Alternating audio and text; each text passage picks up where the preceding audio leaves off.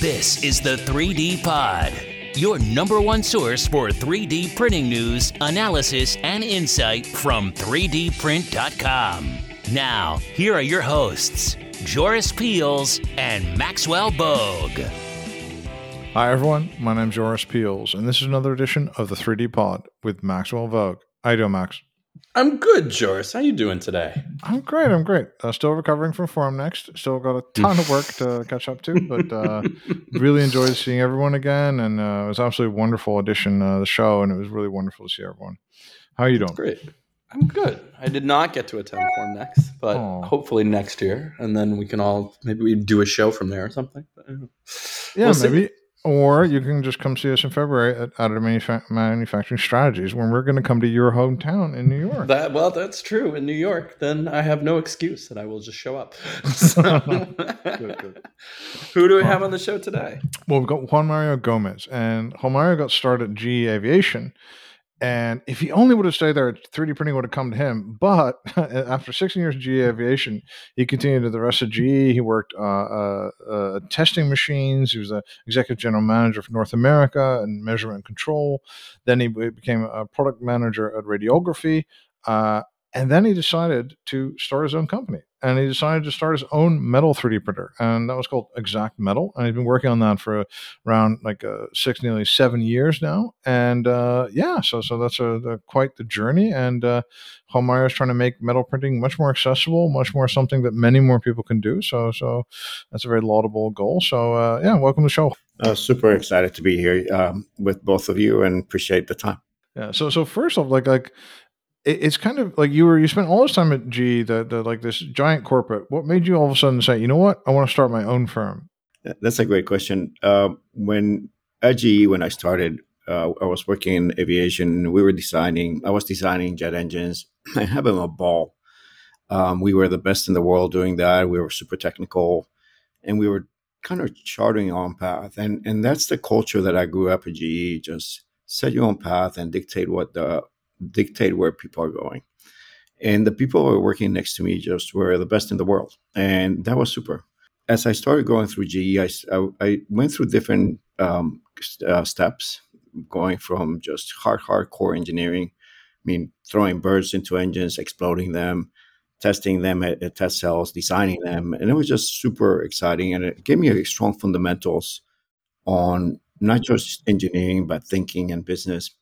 And over time, I transitioned to the business side, and in there, I started doing a lot of marketing, sales, business, business management, business activities, and started several companies within GE. Uh, one was a leasing company.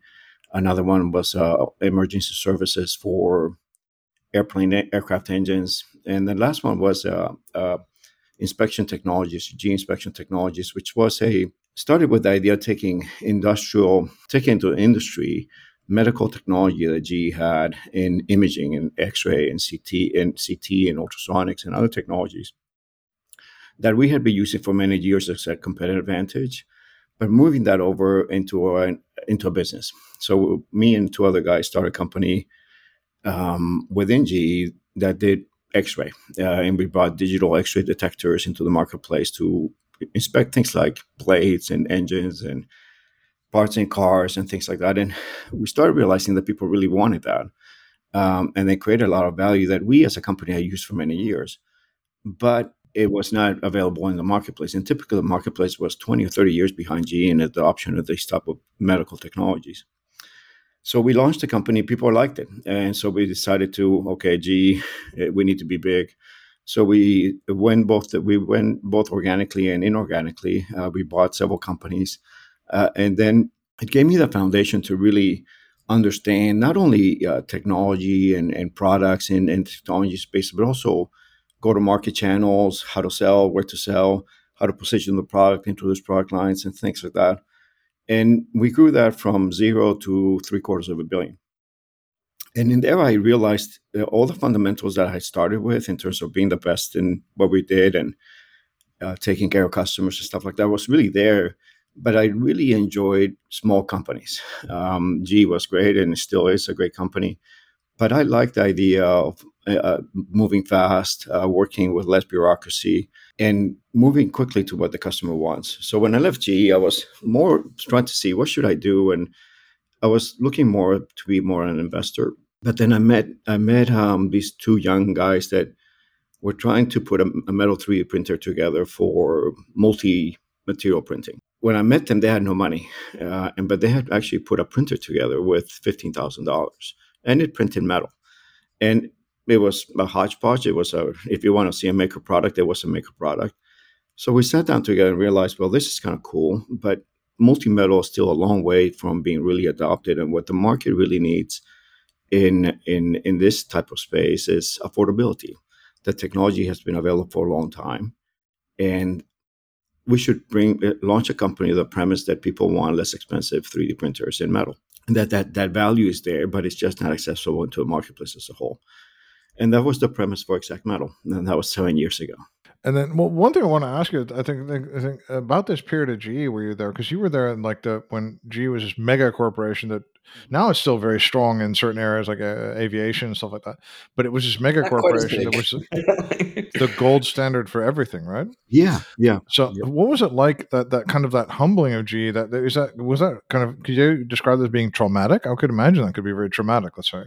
Yeah, it's a complex question that has many many answers. Uh, for me, it was our realization that that we were when I started, we were the best in the world, and then over time, um, that idea of being the best at what we did and taking care of customers and and, and being financially strong and, and delivering started changing, and it didn't change instantaneously. It took many years, but it it just migrated into place where the corporation started in my mind, just not being as strong as it was before. And you see it now pivoting back to what it used to be. And, and now it's segmenting and, and focusing on the strong product lines that it was and, and developing a strong balance sheet and stuff like that was, it's, it's nice to see for me as an OG person, uh, getting that company to be where it's fundamentally strong and, and not be in places that it, it wasn't. So for me, that's nice. It was traumatic uh, for individuals because uh, it was a, a change, but but now I see the spark in the eyes when I see my old colleagues, and I see their spark back in their eyes, and that that's nice to see.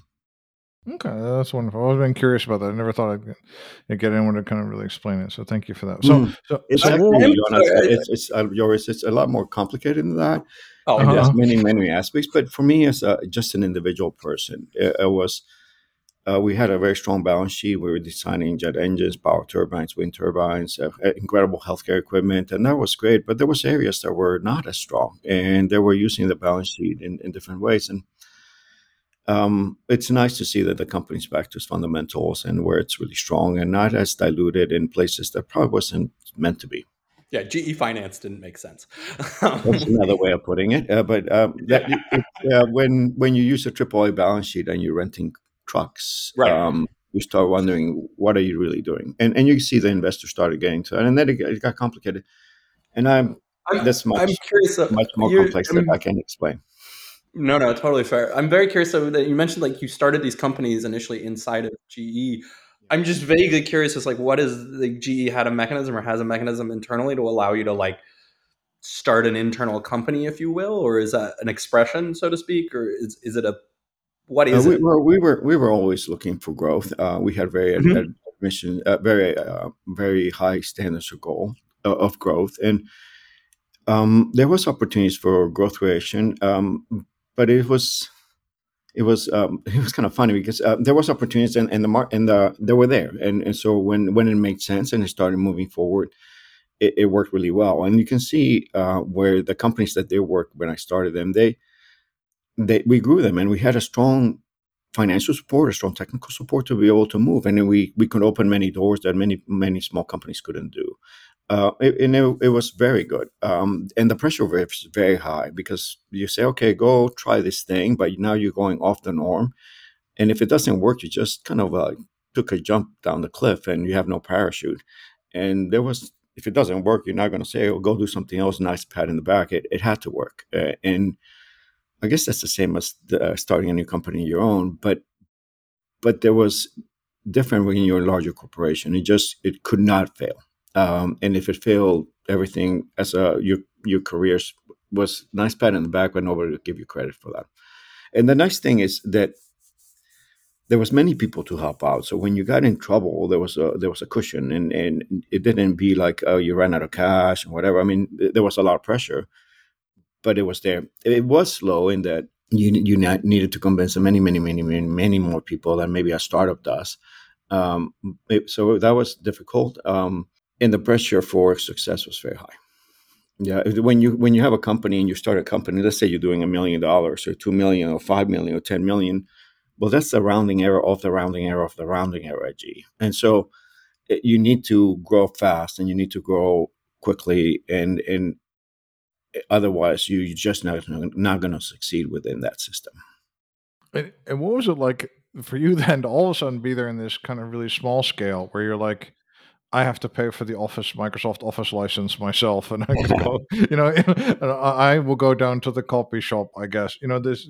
What was it like operating? I mean, right. I remember those, those, fun things that we have to do. Yeah, yeah, small, small company. For me, for me, when we had bought several companies um, that were small, I just saw how nimble, how fast, how fo- customer focused they were, how they didn't spend half their life in PowerPoint and and reporting up. And for me, that was exciting. Just seeing that type of company it, of course, uh, I mean, I'm going to make the problem you said about serving coffee or picking up coffee, whatever. Uh, we launched a company and COVID hit. And so that was absolutely brutal. Uh, we were people were reacting pretty well to us. They liked our premise of Xact Metal and its affordability and accessibility. And then the market dried up instantaneously. We were shipping machines in 90 days. Uh, 90 days we had no orders. 90 days we had no backlog. And and that was brutal. Um, but what's cool about it is that the G training kicked in, and so it wasn't the first time that I had gone through a downturn. As a, or we as a team had gone through a downturn.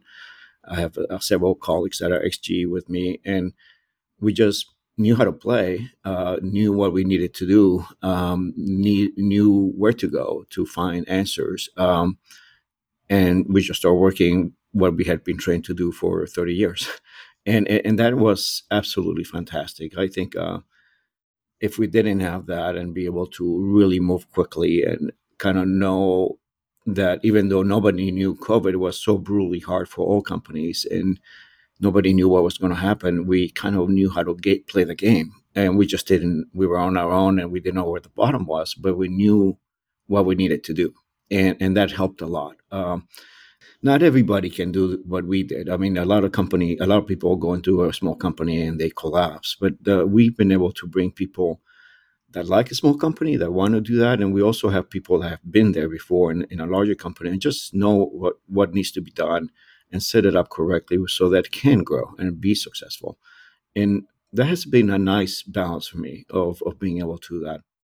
I love a small company. I just the fact that I can go talk to customers and listen to what they want, and then we can actually say, "Well, I would like this change," and we can pivot on the spot. Uh, last I was at Formnext last week, like every, you all uh, you were as well, and being able to decide on the spot what we need to change for the product is something that we it would take years at GE to do, and not because it's bad or good. It's just because a small company can move so much quicker um, and it can do things that are smaller and taken, and it takes a long time to steer a big ship. And and for me, that's very exciting. And so, how did you first get started? So you, you have these this young team that have a kind of printer, but mm-hmm. well, for fifteen k for a metal printer.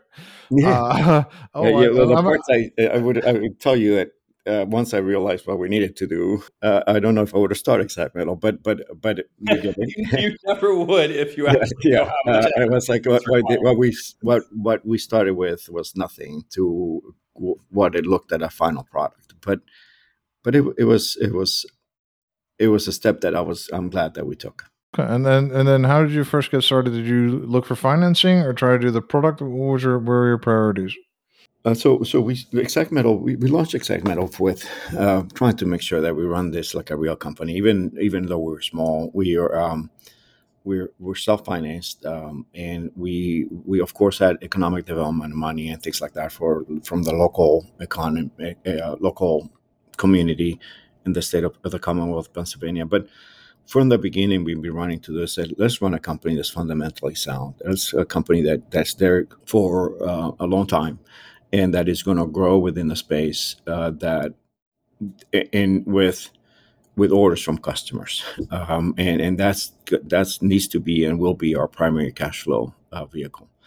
But that's more financial and, and, activities. When we launched the company, we we said, look, um, the market needs the premise for the company is that the market needs less expensive machines. There's people that want to buy this, but but they just haven't been able to that. And we launched our first product at at, at, Rap, at Rapid in Pittsburgh in 2017. Immediately, I started seeing people's eyes. We, we came to this booth. Uh, we had a tiny little booth in the middle of a big hall, and and I had people that were market leaders in the industry be the 10, 20 people first to the booth and wanted to see what we were doing. And then I started realizing, oh, well, there's a lot of interest because you here are the chief engineers of this or the CTOs, the CEOs of these companies, and they're in line wanting to look at our parts and what we're doing and, and taking pictures. And, and, and that type of discussion went for a whole year when there was people just in line wanting to see what we were doing and re- made me realize that at least people were interested but really what made me realize is that people were stepping in and said I, I just can't i like what i like to get in but i just can't afford the risk of, of three million dollars a million dollars. I just that's too much money for this risky technology. It's too difficult to start. I just want to start the journey and, and be successful.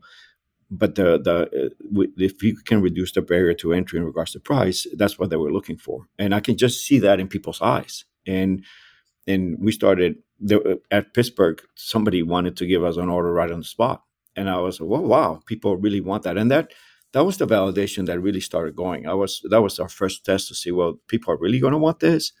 Uh, do people really want the less expensive printer? And and and through COVID, that was really tested. People were saying, look, I, I want this printer. I just don't have the money right now, but keep going.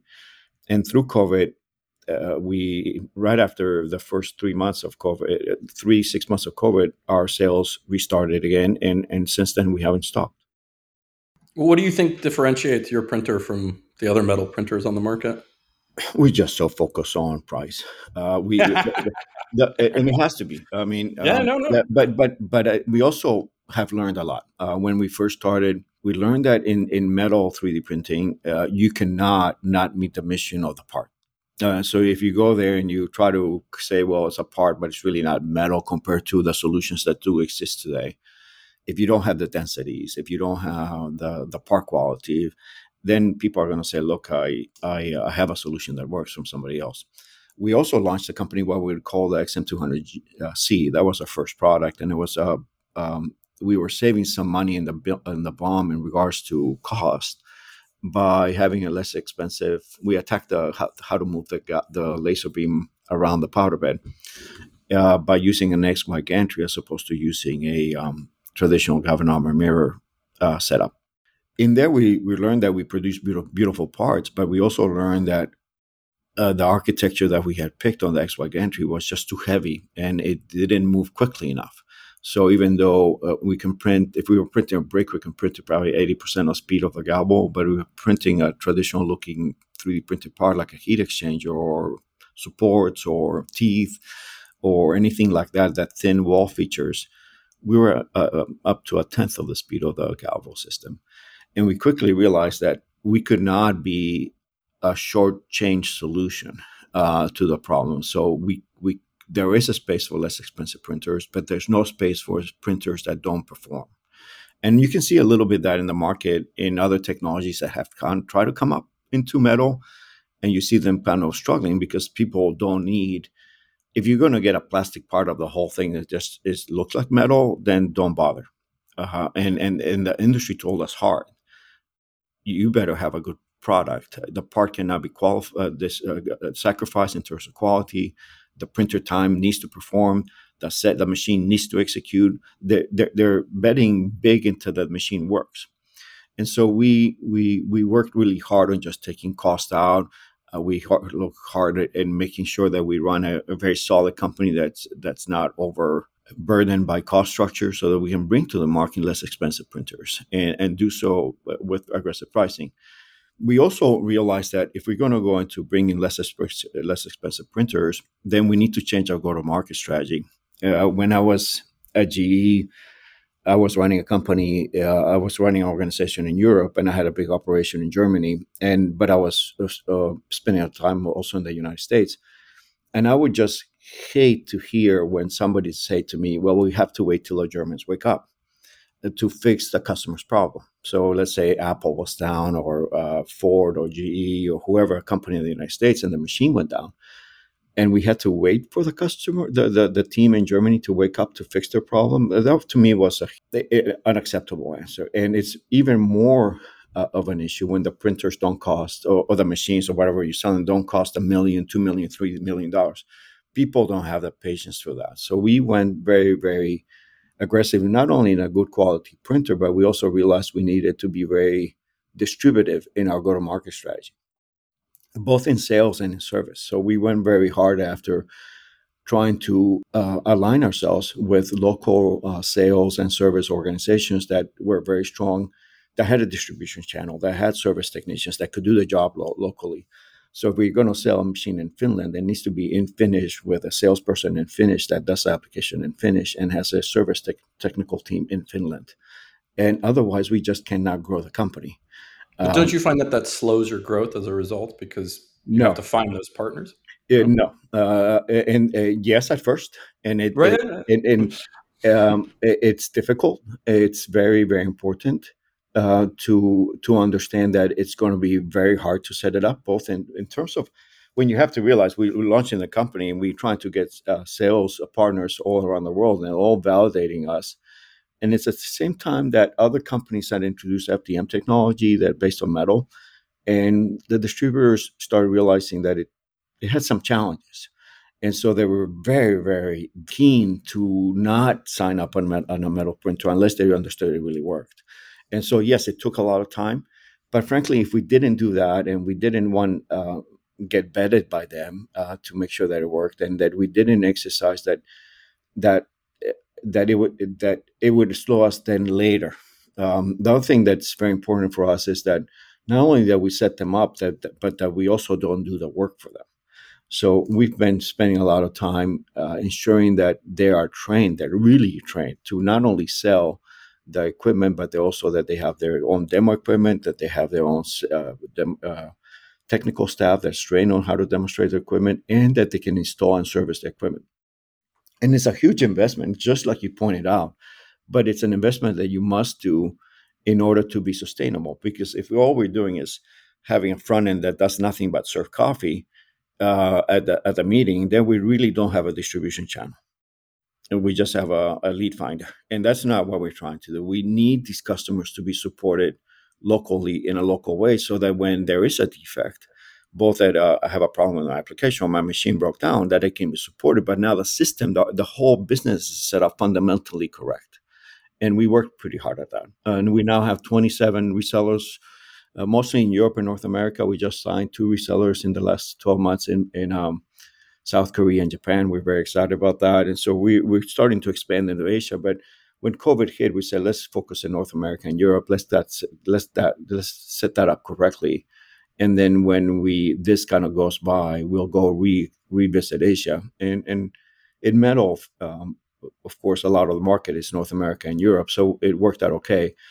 Then we'll go look at Asia uh, next year. But one thing I have is like I love this reseller strategy. It's it's it's it's a fundamentally difficult question for any OEM, right? Um, uh, and because one hand, it's great for capital, it spreads you around the world, gives you all that local support, but only if they do it correctly, right? So I love that you're spending a lot of time on them. But how do you know which company to pick? You know, how do you know the people that are interested that the Finnish guys are going to really do it? There's going to be good because some of them are really small companies, just two guys with an idea. Some of them are like really experienced, but then they make copiers or they sell mm-hmm. copiers. You know, it's like, wait, how do you pick the right it's, reseller? It's, um, it's a it, we spent a lot of time. So when we first started, we were being successful in selling tactical, tactically individual units, and I called my friend Dave from GE, Dave Jankowski, and said, Dave, I'd, I'd like you to come and join me I'll keep getting individual sales, that, but what we really need to do is go find these distributors.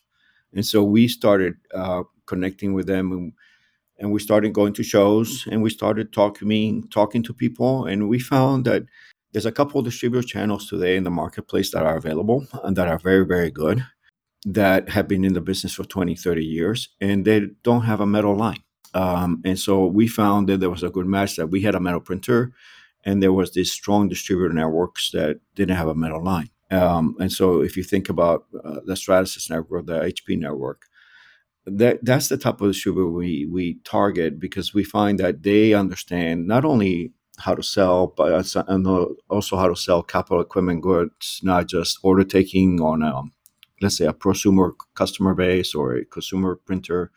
We need people that can actually do a technical sale and be able to understand that. Then we need printer that can people that can buy a demo equipment that can do it locally. We need people that can install the machines and have a capability to install complex machines and, and service service them. And so a, a, new company coming to market, I go around the world all over, and there's always a small company saying, "Well, we're going to put a metal printer together and we're going to sell it." And the three of us can do that tomorrow uh, if we wanted to, and, and and we can. The issue now is how do we go outside of selling to our buddies in our local neighborhood? and how do we support that printer around the world so that you can really be a, a company of scale? And to me today not only is the technology a challenge but if you want to start a company there's also a, a challenge on how to go to market because there's not that many distributors available that will do what you just pointed out. Uh, and, and and that is difficult. Uh, and it's a difficult challenge you also have to be careful that they're going to give you what we call a share wallet or the time of day is another way of putting that if you launch a product and and and I see a little bit maybe the technology not ready um, when I see some of the machine builders that are in the marketplace. If you're a salesperson and and and you're six, 55 years old and you've been selling machine tools all your life and your average sales three million dollars, five million dollars, and you sell ten of them in a sale, it's going to be hard to for that person to pay that time of day, pay pay attention to sell a printer at $100,000, $150,000 and be, I have to learn the technology and all that stuff. So in, in, just in a big summary, there's not that many people that can do this. And the channel is, it's a competitive advantage, frankly, for, for us. Okay, I think that's a good point. I think finding that right people that are interested. I think it's great that you brought the sales interest stuff because I have, I, I, saw this exact thing go wrong. Uh, I'm gonna uh, have to anonymize it at a company where, yeah, the sales for there was a big like kind of a distribution agreement, but the sales force just it didn't make sense for them to sell the 3D printer, uh, 3D printed related product. Right? It just didn't make sense for them to, to, to learn it, to spend time in it, to maybe get embarrassed on it, or maybe get asked questions they didn't understand. The bonus is coming from the regular stuff, so they're going to focus on the regular stuff. You know, especially right. if you're if you if you're giving somebody like maybe a base is quite low, but but but but their their their their bonus is extremely lucrative. That's exactly what you're going to have them do: is focus on those big machines or the big consumables or the big deals that they know and understand. Yeah, and we actually see that. Um, we think that we were able to come into the marketplace because of that. You see uh, a lot of companies in powder bed um, focusing very large machines, and it's great. Uh, and, and, the, and, those are beautiful machines. They're incredibly performing. It's just incredible what they do. That salesperson, when an average sale is $5 million, $15 million in one of these companies, is not going to want to sell 10, $100,000 machines. And so the channel starts being an issue also for others to come down and say, oh, okay, well, now I'm going to pivot down. I'm going to go back and be uh, a distributor sales team. Well, hmm, how are you going to come down? Uh, and so we we actually launched the company with the premise that there was a window for us to one validate that there was a, a, need for less expensive printers, but that the market was demanding higher space machines and and oil and gas machines and that stuff, and people were going there, and there was an opening for for uh, us or a couple other players to come in and focus on distributive uh, technologies, the, the, pricing points that allow um, new markets and new entrants to to the marketplace, but do so with a very indirect sales and service strategy. And and luckily, or for us, that has not only validated that there is a need in the market, but also that this distribution strategy that we picked up is working really well. Okay, and then yeah, because it's really interesting. You pointed this out earlier. If you want to get a metal machine, you're maybe looking at a million dollar plus investment or something like this. If you're buying a regular machine, and you have to do a lot of like preparation as well. You got Linde gas uh, kind of contain all this. Where, where's the price difference? You don't have to go particularly into it, but you just generally like Yeah, well, how compared to buying like a Yeah, uh, yeah. let's an It's- M two ninety ish kind of thing. What's yeah, the so, price difference? so we aim to be about a, a half to a third of the market price when we launch a product, and that's we aim. Sometimes we hit um, that. Sometimes we hit a little bit below that. But anything less than that is not worth the value. It's not worth the, the, the time for a customer. If you don't provide significant difference on price, then well, the risk of taking a new company from small company from Pennsylvania trying to sell in Finland, it becomes an issue. So for us, we need to make sure that the price difference is there. What we are trying to do is is, is two things. Is one is allow small medium enterprises organizations to be able to enter the space. Uh, for me, I, I just absolutely love it when I see a, a small company, uh, a small university, uh, uh, even a technical school come into the technology and now be, start making whatever they do better. And and and I see um, organ- places like the tooling market where the tooling industry doesn't have $3 million to invest on this, but they do have $100,000 to put into a printer, and it's their yearly capex budget. And so for, for us at these pricing points, we're finding that we can close the deals a lot easier. Um, it does. It's not as risky for a small company to. You're not betting the company. You're betting the yearly capex budget. Uh, that's a, nice way of saying what I'm trying to say. Is these pricing points allow you to enter the technology. We're not just saying I'm actually betting my company here, a small, medium company, or a small university or a small organization that just couldn't afford these pricing points. Um, just they had the idea, but it needed to be so big that they couldn't really get momentum to to get it going. Um, the second type of customer that we're trying to target is the distribution of the technology within large organizations. Uh, nobody, nobody likes to go to central lab, and I know that because I was GE a long time. Uh, the technology needs to be next to the operator, next to the technician, next to the engineer, next to the service center. It does not need to be in a central lab. If you start centralizing it, then well, that's great for scale because you can't get the thing. The thing's so expensive. You need to combine everything to a central lab, and only the engineer of the central lab likes that idea. Uh, if, if all the other engineers saying, "Why is the machine not next to me?" And we've seen that a lot. Uh, right now, one of the um, we see organizations like the U.S. Army, which have extremely different needs uh, all around the world at each of the bases, and those needs cannot be sacrificed, and it cannot go to central lab. So we see organizations like that really adopting our pricing points because it allows them to not only uh, afford the printer at a much easier price point, but and so they can buy within their budget constraints, but they can also now buy to so that it's at their base, and and we've seen that uh, nicely play out not only in places like organizations like the the U.S. Army, but we also seen that at at different universities, at different uh, organizations, uh, companies. The other thing that we're seeing that it's a little bit of a surprise to me is that people are saying, look, 80% of the parts that I print fit on a 150 cubic millimeter build volume.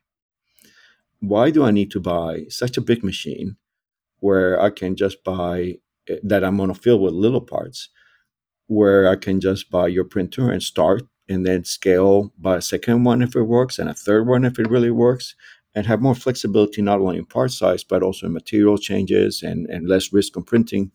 So we're finding several uh, service bureaus are coming to us now and saying, and this is a little bit new to us, uh, but a nice surprise, kind of fitting what we were launching, saying, look, I, I, I, this does the job, and it does the job in a much more efficient basis than maybe a huge investment with less risk, and and um, we like that.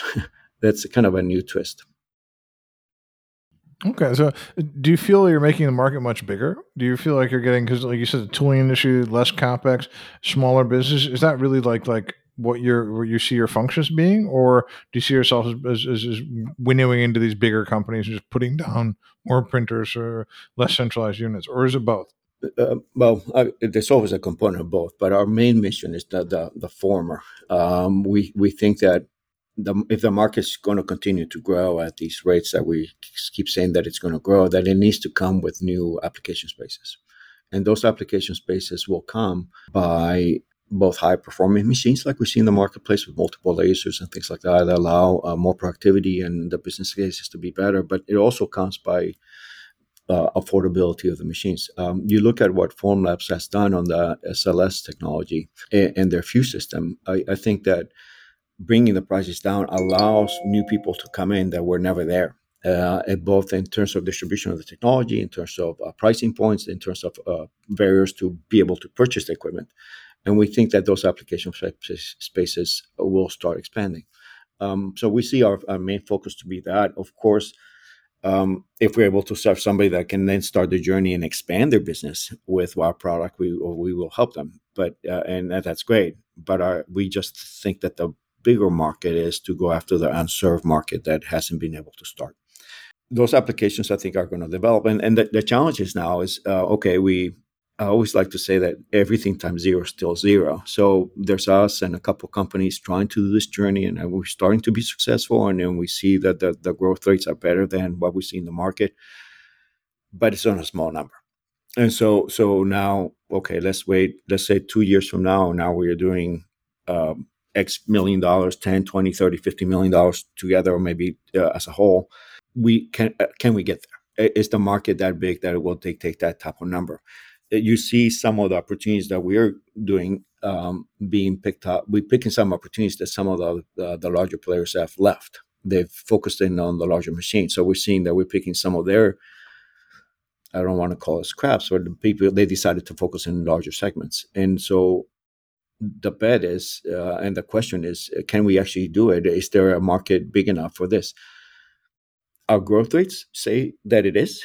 Um, we're growing faster than we see in the other um, larger machines.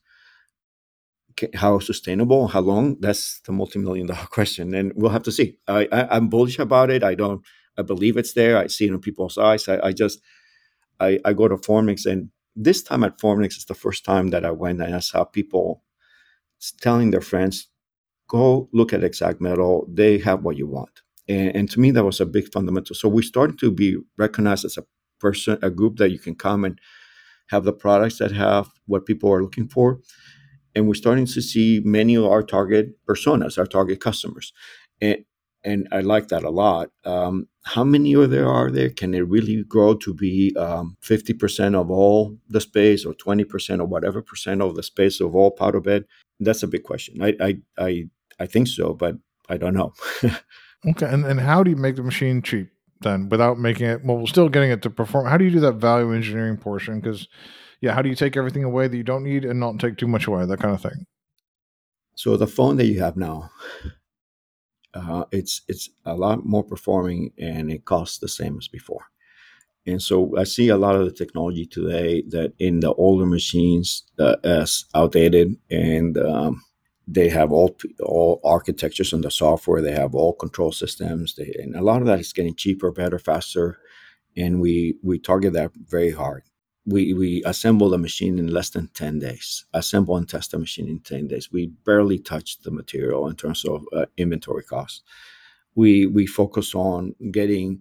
We don't sacrifice the part quality uh, in regards to picking up if I'll give you an example, if you come into a space and say, I, I use a CO2 laser, you're dead on arrival. Uh, so you must have a good laser and a fiber laser that does the job and things like that. Uh, so we cannot sacrifice on that. But after you have a good laser and a good galvo, you, you can start attacking those cost structures. When you look at uh, some of our larger competitors, they're designing to performance. They're not designing to cost. They're designing to performance. They never have had to design to cost None of them. Look at a look, um, and I don't want to put names, but just just no, no, no. We, we got you right. Name, what, whatever that you want yeah. today, and those machines are absolutely beautiful, but they've never have really said, "I'm gonna now not not focus on performance, but I'm gonna focus on cost structures," and and so we are wholly, I mean, honed in on designing to cost. We pick modern control structures, modern architecture, more, modern vendors, and we also make the machines in central Pennsylvania. And and we don't have fancy offices and fancy buildings and fancy cars and fancy suits.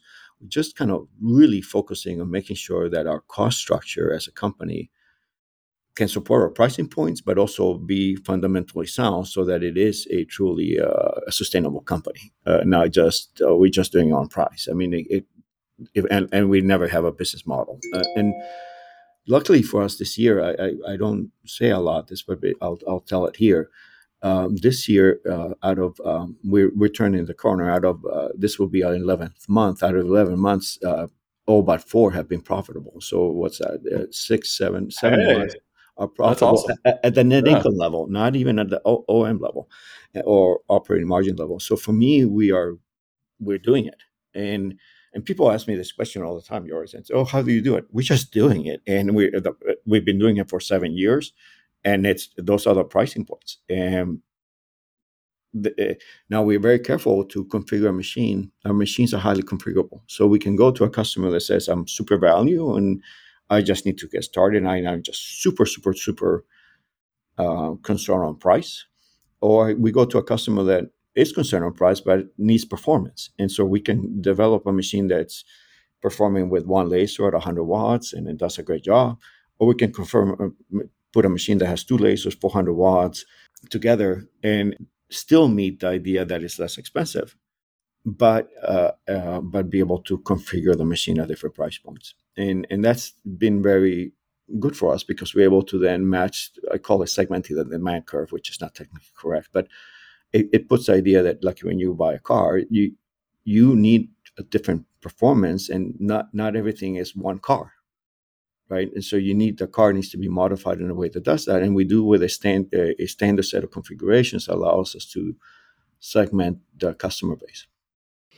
But are you then going to like pull a Toyota and like come in with like the low, the low cost, but like yeah, low cost cars? Then you pull in like the the you know you, you, make them a little bit more, and then all of a sudden they get electric windows. Then Lexus. Oh, yeah, is that what you're going to do, or no. are you going to stay with eventually you're making a Maserati? Yeah, yeah. the, the, the, the, I think this industry is going through a tremendous change right now. Um, it's going. I love your articles that you've done recently about it needs to generate value and not be paid by investors like me. Um, it, the idea that you're just going to have fancy shows and fancy meetings and burn it all in parties needs to stop. Um, we need to, customers need to pay for the value and not investors.